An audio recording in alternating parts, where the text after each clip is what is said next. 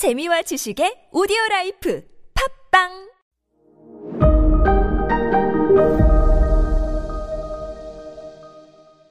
네, 여러분 안녕하십니까. 역사 스토리텔러 썬킴 인사드리겠습니다. 아, 드디어 오늘이 긴 여정 튀르키예, 터키의 역사 마지막 날입니다.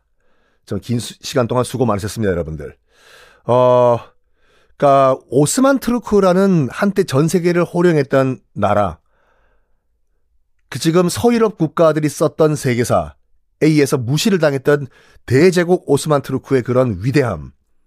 그리고 어, 서기 552년 지금의 몽골 초원에서 돌골 제국이 탄생을 하면서 지금의 터키까지 이어지는 이 긴 유목민족과 중앙아시아와 그다음에 오스만 투르크 제국의 역사 이 위대함을 제가 조금이라도 어, 이 말씀드렸다면은 정말 저는 보람을 느낍니다. 어, 터키 공화국이 생긴 다음에 처음으로 국민들도 last name, 성을 갖게 됐다 말씀드렸죠. 무스타파 케말도 이때 성을 가지게 돼요. 어, 일단 케말은 완벽한 사람이란 별명이에요. last name이 아니라요. 무스타파 케말도 이때 성을 갖게 되는데 아타튀르크라는 성을 갖게 됩니다. 그래서 지금 이 무스타파 케말을 부르는 정식 명칭은 무스타파 케말 아타튀르크예요. 아타튀르크는 터키어로 터키의 아버지란 말이거든요. 참 그런 게 뭐냐면 우리나라에 김씨가 몇 명 있나? 아마 많죠. 많겠죠, 김씨가. 터키에도 뭐 성들 많아요. 많아요. 지금도 다양한 성들. 그 한 성 씨도 뭐 몇십만 명 되고. 하지만 아타튀르크라는 성은 딱 한 명만 가지고 있습니다. 바로 무스타파 케말이요. 아니 아타튀르크라는 성 자체가 터키 아버지란 말인데 그걸 다른 사람이 쓸 수가 없겠죠 이건요. 유일하게 한 명, 딱 아타튀르크. 자, 이렇게 터키 공화국, 오스만 투르크를 멸망시키고 공화국, republic인 터키 공화국, 튀르키예 공화국을 건국을 한 아타튀르크, 아, 무스타파 케말 아타튀르크. 1938년 11월 10일 오전 9시 사망을 합니다. 정확하게는 9시 5분인데 그래서 어, 아타트르크가 죽은 궁이 이제 돌마 바흐체 지금도 그 이스탄불 가면은 관광지로 돼 있거든요. 베르사유 궁전 같이 돌마 바흐체 안에 있는 궁 안에 있는 시계는 딱 오전 9시 5분에 딱 멈춰 있어요. 무스타프 케말이 사망한 그 시간에 시계 스탑.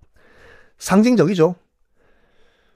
그리고 터키에 지금 튀르키에 쓰이고 있는 돈, 돈, 뭐 지폐 등등 다 보면 어 무스타파 케말 아타튀르크의 얼굴이 있습니다.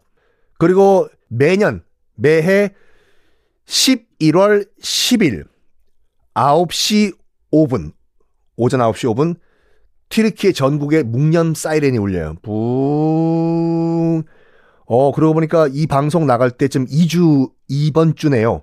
11월 10일 오전 9시 5분에는 터키 전국에서 묵념 사이렌이 울립니다. 뷰.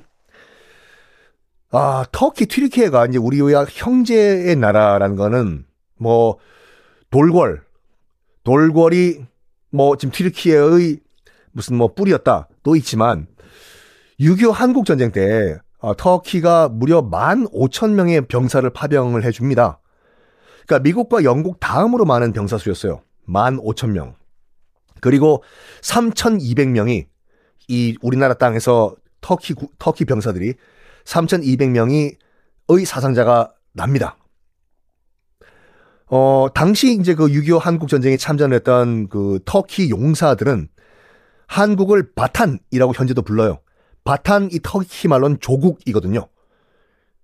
얼마나 참 치열하게 정말 목숨 걸고 싸워줬으면 한국을 아직까지 바탄, 조국이라고 부르고 6.25 참전 기념비를 터키와 한국, 대한민국 양국에 다 하나씩을 만들어요.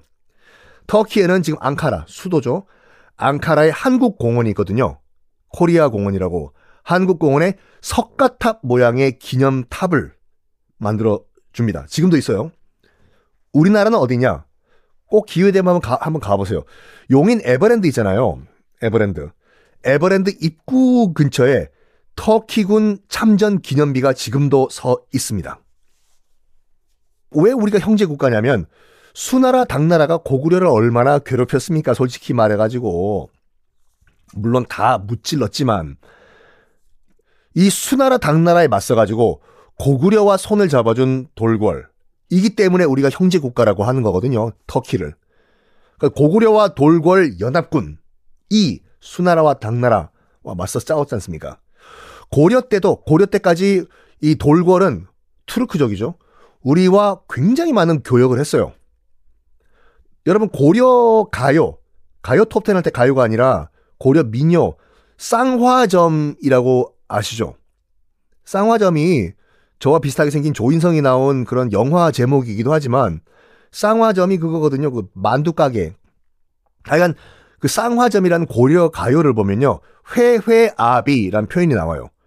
회회아비가 바로 투르크족이었어요. 돌골족. 고려 민요에까지 투르크족이 나왔다.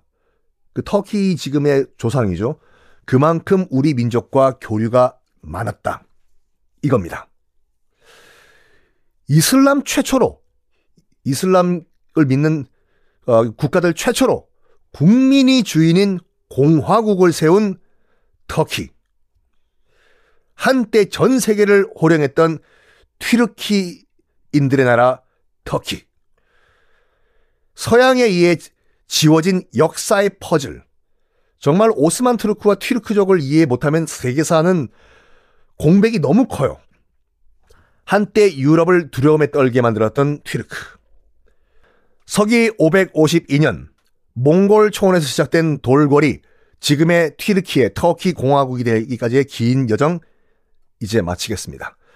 자, 여러분 정말 감사드리고 수고 많으셨습니다. 정말 터키의 역사를 쉽게 여러분께 설명드리기 위해서 많이 노력을 했는데 어땠는지 궁금하네요.